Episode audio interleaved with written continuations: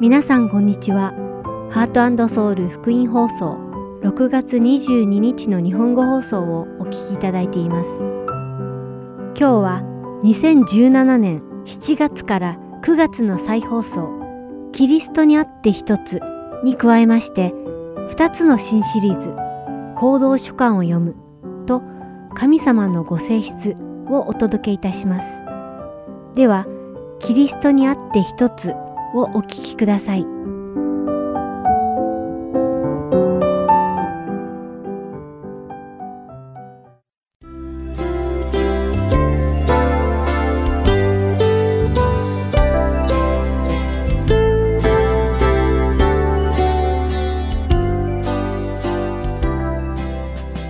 皆さんこんにちは。ハートソウル福音放送キリストにあって一つへようこそ。お相手のダイヤモンド優子です。今週もどうぞ最後までお付き合いください。今日は私が子供の頃いろいろ考えさせられた聖書の例え話、地位もお金もある若者についてお話ししたいと思います。きっと皆さんもよくご存知の例え話だと思います。ある日、イエス様が道に出て行かれると、一人の若者が走り寄ってきて、イエス様の前にひざまずき、永遠の命を受け継ぐには何をすればよいか、と尋ねました。これに対してイエス様は、彼の持ち物をすべて売り払って貧しい人たちに与え、私についてきなさい、とおっしゃいました。すると、多くの財産を持っていた若者は顔を曇らせて悲しみながら立ち去ってしまいます。この様子を見て、イエス様は弟子たちに、金持ちが神の国に入るよりは、ラクダが針の穴を通る方がもっと優しいとおっしゃいます。当時、まだ若かった私はこの話を聞いて、イエス様が何をおっしゃりたいのかよく理解できませんでした。そこで、金持ちは天国には入れないということなのかな？では、クリスチャンに金持ちはいないということなのかな？ということは、貧乏人しか天国に行けないのかな？という具合に、いろいろな疑問が頭の中を次々とよぎりました。答えを模索してみるものの、このイエス様の御言葉の意味がよくわからなかったことを今でもよく覚えています。実はこの御言葉、イエス様は財産や持ち物のことを話しているのではないのです。マルコの福音書10章19節から21節を一緒に読んでみましょう。戒めはあなたもよく知っているはずです。殺してはならない。勧誘してはならない。盗んではならない。偽証を立ててはならない。欺き取ってはならない。父と母を敬え。するとその人はイエスに言った。先生、私はそのようなことを皆小さい時から守っております。イエスは彼を見つめ、その人を慈しんで言われた。あなたには欠けたことが一つあります。かえってあなたの持ち物を皆売り払い、貧しい人たちに与えなさい。そうすれば、あなたは天に宝を積むことになります。その上で私についてきなさい。この若者はユダヤ人で政治的に地位があり、周りからも尊敬される立場にいました。また彼は立法をしっかりと守り、他の人たちよりも裕福でした。ユダヤ人の目から見たら、彼は何一つ欠けたところのない、誰もが羨む人物でした。しかしイエス様は、この若者に欠けているものが一つある、とおっしゃいました。それは何でしょうか？マルコ10章21節を読んでみましょう。イエスは彼を見つめ、その人を慈しんで言われた。あなたには欠けたことが一つあります。かえってあなたの持ち物を皆売り払い、貧しい人たちに与えなさい。そうすれば、あなたは天に宝を積むことになります。その上で私についてきなさい。この御言葉の終わりに、イエス様は私たちが忘れてはならないとても大切なことをおっしゃっています。それは私についてきなさいとおっしゃったことです。イエス様は若者に二つのことを命じておられます。日本語の訳では、帰って持ち物を売りなさいとありますが、英語では Go sell all you have ですから自分の家へ行って持ち物を売りなさいとなります。このことからも一つ目の命令は行きなさいです。そしてもう一つがついてきなさいという命令です。では、この二つの命令のうちでイエス様が重要視した命令はどちらだったのでしょうか？それはついてきなさいなのです。イエス様が最も彼に求めていたのは帰って行って持ち物を売り貧しい人に与えることではなく彼がイエス様に従ってついていくことなのです。イエス様はこの若者が神様よりも何よりも財産を愛していたことをご存知でした。若者の財産はこの若者とイエス様の間に壁、つまり障害として立ちはだかっていたのです。イエス様は若者とイエス様の間に障害があるとイエス様についてこれないことをご存知だったので、二人の間の障害である財産、つまり持ち物をすべて売り払いなさいと若者におっしゃったのです。案の定イエス様の御言葉を聞いても若者は何もできませんでした。それほどに彼は財産を愛していました。財産があまりにもたくさんあったので、聖書には彼が悲しんで立ち去ったと書かれています。私は初めてこの例え話を聞いたときに、地位ある若者が悲しみながら去っていった光景を思い浮かべて、忘れられない強い印象を受けたことを覚えています。私たちもきっとどこかで同じような経験をしているのではないでしょうか。もし私たちが今、イエス様に従ってついていけないとしたら、それは私たちの足を引っ張っている何かがあるということです。ある人にとっては自分の夢、またある人にとっては成功すること、あるいはこの例え話の若者のように財産かもしれません。そうでなければ自分の愛する子供たち、または伴侶かもしれません。この若者にとって足を引っ張っていたものは財産でしたから、どんな手段をとっても財産を売り払ってしまうべきだったのです。イエス様は自分の財産に固執して手放すことができないから、心からイエス様に従ってついていくことができなくなっていると彼に教えているのです。自分がしがみついて手放せないもの、それによってイエス様に従うことを阻止しているものは何なのか、今皆さんと一緒に考えてみたいと思います。それは、賞賛や栄誉でしょうか。夢や誇りでしょうか。それとも安定した生活でしょうか。もちろんこれらのことは大切だし、価値あることだと思います。しかし、イエス様に従っていくことの尊さを思えば、これらのことは比べるにも値しない一時的なことなのです。この世のものでイエス様が与えてくださる永遠の命にとって変わるものなど存在しないのです。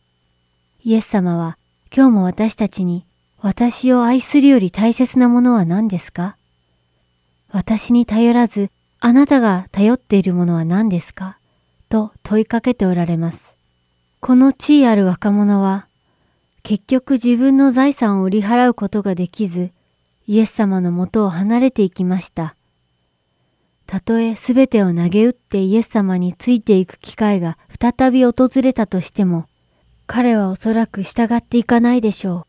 う。イエス様に走り寄って、見舞いにひざまずき、永遠の命を受け継ぐには何をすればよいでしょうか、と熱心に答えを求めた若者でしたが、キリストにとどまることはできませんでした。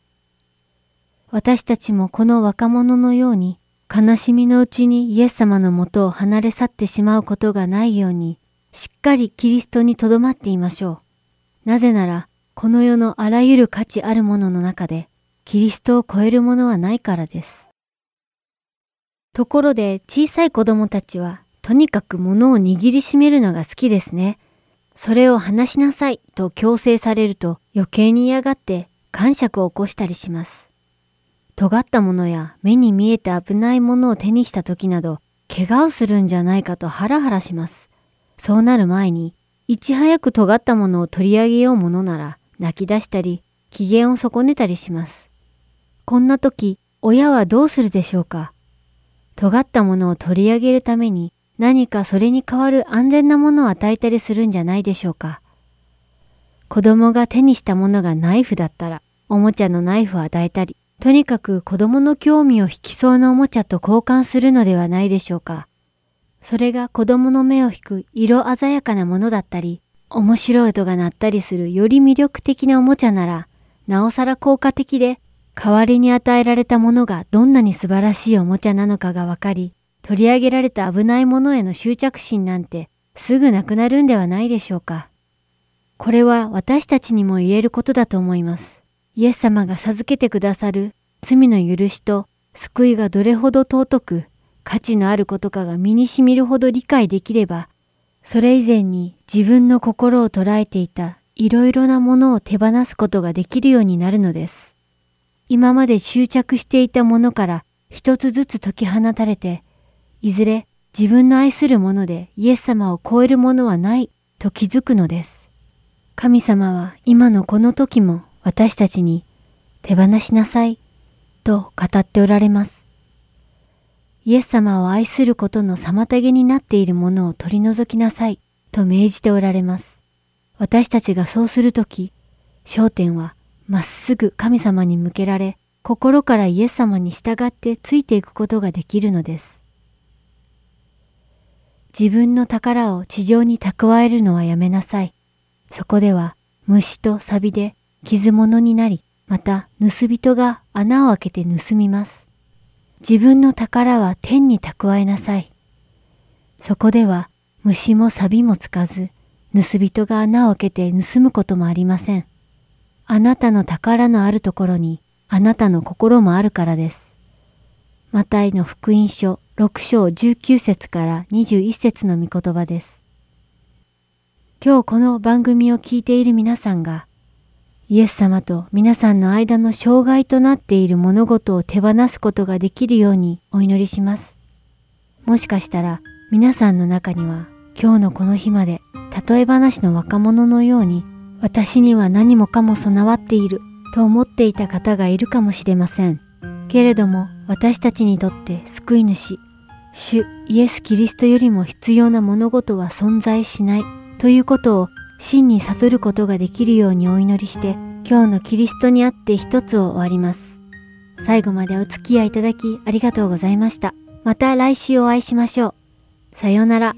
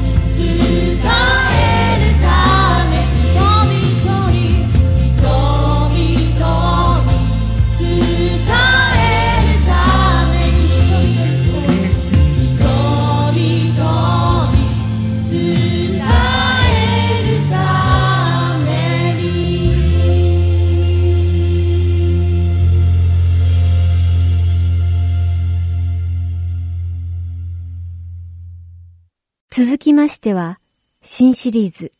行動書簡を読むをお聞きください。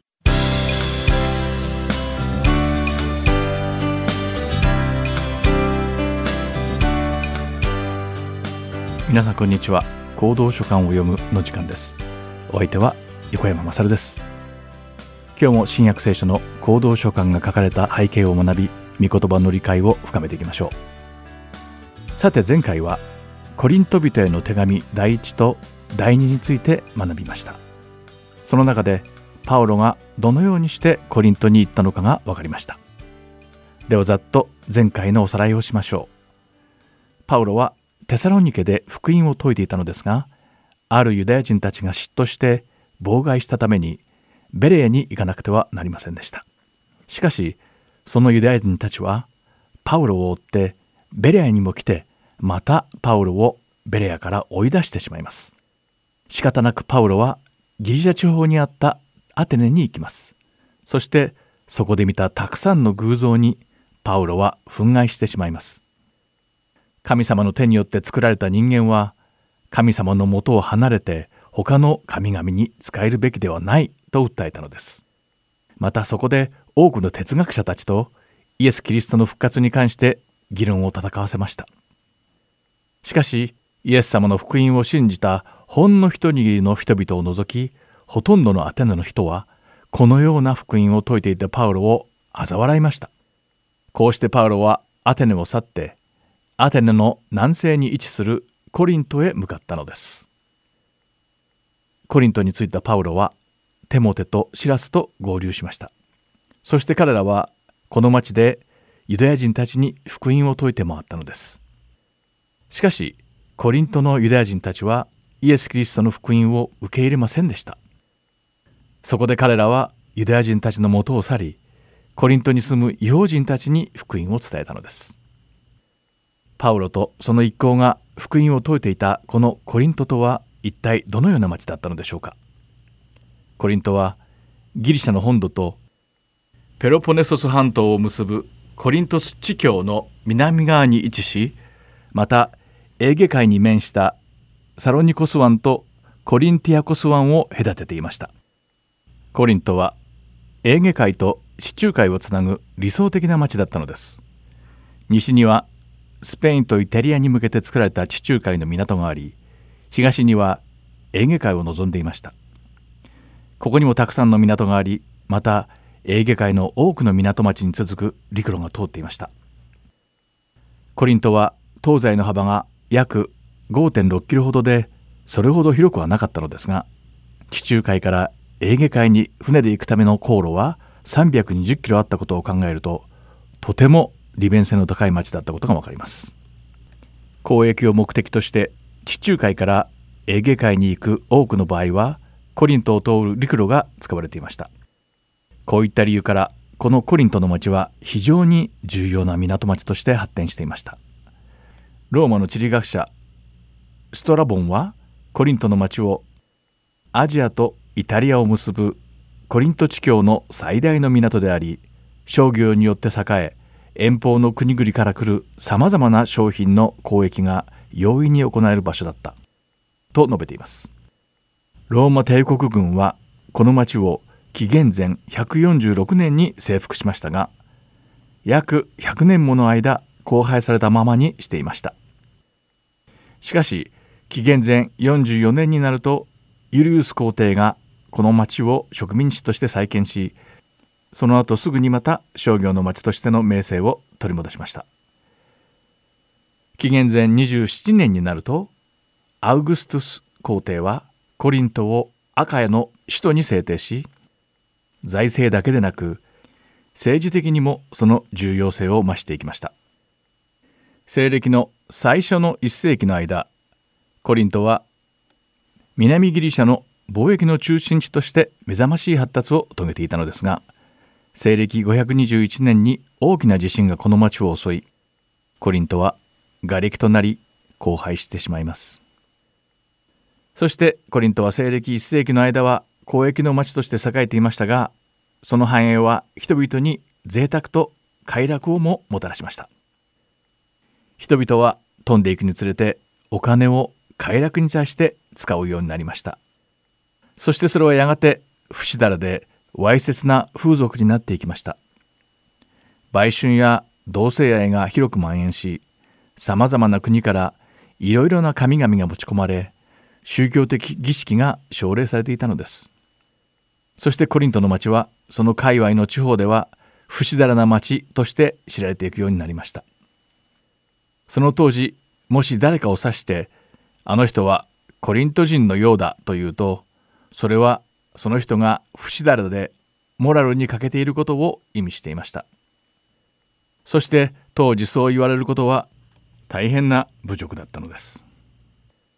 パウロはこの町でこのように性的に不死だらで偶像崇拝にどっぷりと使ってしまっていた人々に福音を説いたのです。そしてこのパウロの説いた福音を信じてクリスチャンになった人々はその行いを改め性別された生活を送るようになっていきました。しかし多くの人はこの新しい生活を続けることができずに元のライフスタイルに戻ってしまいました。またある人々は教会にこの町の文化を持ち込もうとしました。このような問題があったためパウロは人々に不死だらで無法な元の生活に戻らないように懇願しました。その当時にそこで行われていた宗教を見ればなぜ彼らが性的に不死だらのことを教会に持ち込もうとしたのかが理解できます。この町にはアクロコリントスと呼ばれるまるでジブラルタル海峡のように隆起した海抜575メートルの高い丘の上に作られた古代ギリシャの砦がありました。この要塞はその規模こそ大きくはなかったのですがゼウスやアポロなどたくさんのギリシャの神々を祀った神殿を要していました。当時コリンスでは誕生日や結婚式葬式などの個人的なあるいは公的な祝い事や祭事はこの神殿で行われていました。その中でも最も有名なのがアフロディーテの神殿でした。アフロディーテはラテン語の名前でもあるヴィーナスの方がよく知られておりその崇拝の方法は性行為をすることだったのです。当時の多くのギリシャ人たちは性行為をすることがその地に豊穣をもたらすと信じていたのです。アフロディーテの神殿には多くの女性の祭司がいて聖なる売春婦神殿娼婦としても知られていました。参拝者たちはこの神殿に来て愛の神であるアフロディーテをこの神殿娼婦と性行為を行うことで崇拝していたのです。当時の歴史学者でもあったストラボンによれば紀元前7年にはこの神殿娼婦の数は最高で7,000人にも上っていたとあります。この神殿は言うなれば売春宿でありそれがこの神殿の主な収入源の一つだったのです。このような風俗と文化の中で育った彼らにとってみれば礼拝の時に性行為をするのはごく当たり前のことでこれをキリスト教会にも持ち込もうとしていたのです。そこで使徒パウロは彼らに基本的なことを再教育する必要性を感じたのです。パウロはコリントに18ヶ月間滞在しそこを宣教の拠点としてエルサレムに帰るまで自分のすべてを福音の伝道に捧げたのです。パウロが宣教活動を始めて1年半ぐらい経った時ユダヤ人はパウロに反抗して決起しパウロを裁判所に連れて行って訴えました。彼らはパオロの教えを異端であると告訴したのです。その言い分とは神を恐れることを教えているのに法律に背いているのは正しくないということでした。しかし古代ローマの地方総督であったガリオはユダヤ人の法律に基づいて判決を下すことを拒否して彼らを法廷から追い出しました。その後にパウロはコリントを旅立ったのです。パウロはコリントのクリスチャンの兄弟たちに別れを告げプリスクラとアクラと共にエペソに向かいました。このくだりは使徒の働きの第18章に書かれています。ということで今回はコリントとパウロの宣教旅行に関する歴史的背景を学びました。次回は一体どのような報告がエペソにいたパウロにコリントの教会に宛てた書簡を書かせたのかについて調べていく予定です。そしてその手紙の内容についても学んでいく予定です。ではまた次回行動書簡を読むでお会いしましょう。お相手は横山勝でした。さようなら。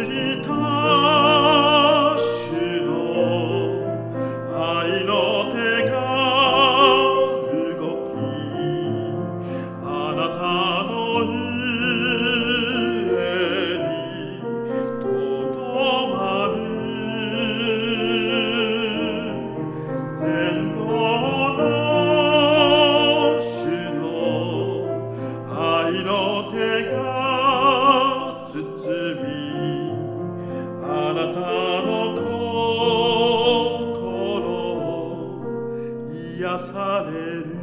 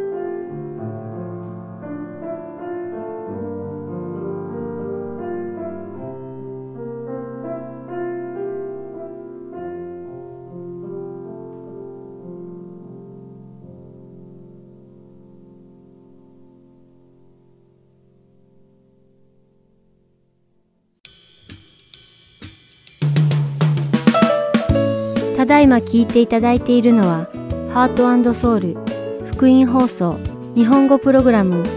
キリストにあって一つです。スマートフォンでお聞きになりたい方は、プレイストアもしくはアップストアにてご利用可能なハートソウルゴスペルミニストリーの無料アプリをダウンロードしてください。アプリでは今週と過去のプログラムを聞くことができます。各ストアにて英語でハートソウルと入力し検索してください。ソウルは韓国のソウルの綴りとなりますのでお間違いのないようにご注意ください。また、すべての放送プログラムをポッドキャストでも聞くことが可能になりました。英語でハートソウルジャパニーズと検索し、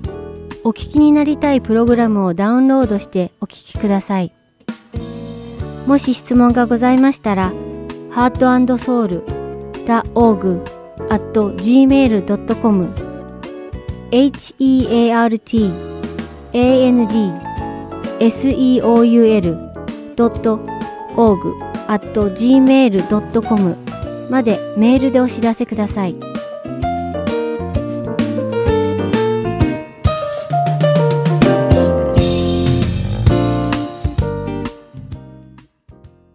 次は、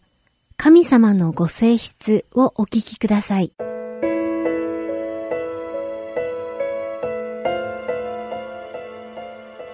皆さんこんにちは。神様のご性質の時間です。今回も神様のご性質について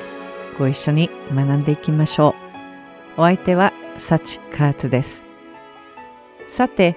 何回かにわたって神様の伝達不可能なご性質。つまり私たちが共有できないご性質について学んできました。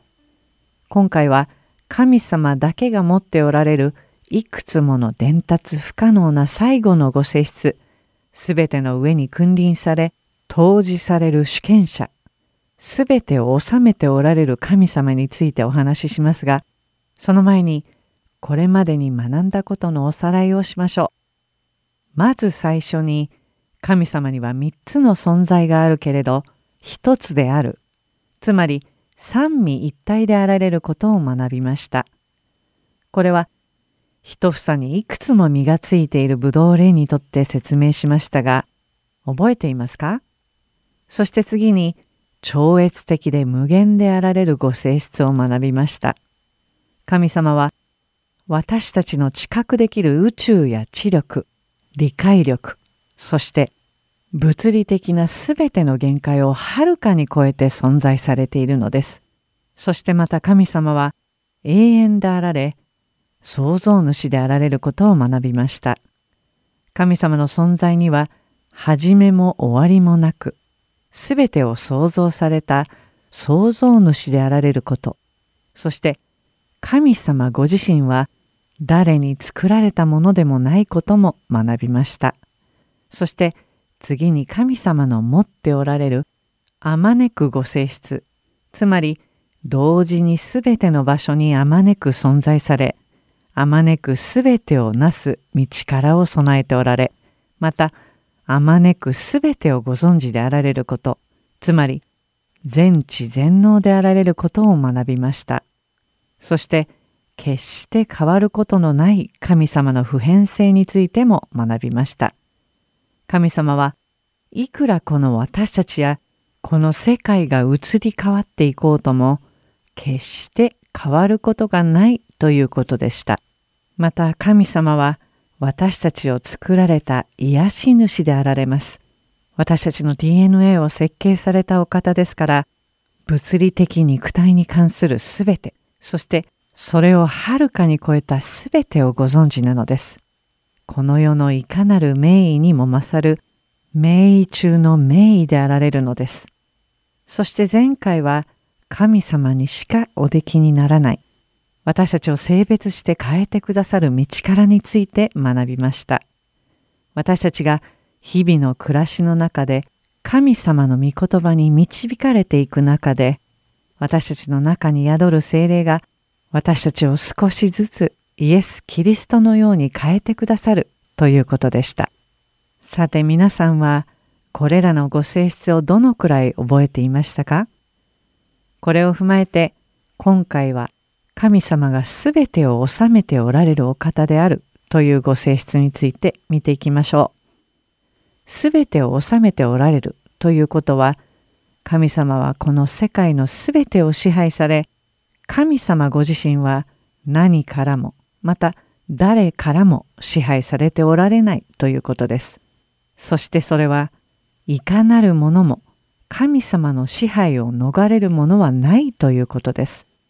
悪や死、祝福、そして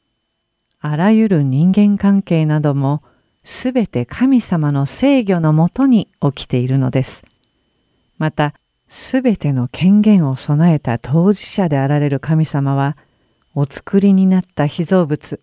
ましてや神の家族に入れられた者たちの必要を忠実に担ってくださるのです。ニューアメリカンスタンダード訳の聖書では、主権者という単語はたった一度だけしか使われていませんが、このご性質は他の箇所で何度も読み取ることができます。ではまず、ダビデが歌った詩編33編、8節から11節を見てみましょう。全地よ、主を恐れよ。世界に住む者よ。皆、主の前におののけ。誠に主が仰せられるとそのようになり、主が命じられると、それは固く立つ。主は国々の計りごとを無効にし、国々の民の計画を虚しくされる。主の計りごとは常しえに立ち、御心の計画は世々に至る。とあります。では次に、神様ご自身がご自分の主権についておっしゃられているイザヤ書46章9節から11節を見てみましょう。神様は、遠い大昔のことを思い出せ。私が神である。他にはいない。私のような神はいない。私は終わりのことを初めから告げ、まだなされていないことを昔から告げ、私の計りごとは成就し、私の望むことをすべて成し遂げるという。私は東から猛禽を、遠い地から私の計りごとを行う者を呼ぶ。私が語るとすぐそれを行い、私が計るとすぐそれをする。とおっしゃっています。いかがでしたでしょうか？神様がすべてを治めておられるお方であることが明らかになったのではないでしょうか。では今回の最後に、テモテへの手紙第一、6章13節から16節で、パウロがまだ若いテモテに、義を求めて信仰の戦いを恐れず戦えと勇気づけている箇所を読んで終わりたいと思います。この聖句はテモテだけでなく私たちをも勇気づけてくれることを祈っています。私はすべてのものに命を与える神とポンテオ・ピラトに対して素晴らしい告白をもって明かしされたキリストイエスとの見前であなたに命じます。私たちの主イエス・キリストの現れの時まであなたは命令を守り傷のない非難されるところのないものでありなさい。その現れを神はご自分の良しとする時に示してくださいます。神は祝福に満ちた唯一の主権者、王の王、主の主、ただ一人死のない方であり、近づくこともできない光の中に住まわれ、人間が誰一人見たことのない、また見ることのできない方です。誉れと常しえの主権は神のものです。アーメン。今日も最後までお付き合いくださってありがとうございました。また来週、神様のご性質でお会いしましょう。お相手は、幸カーツでした。さようなら。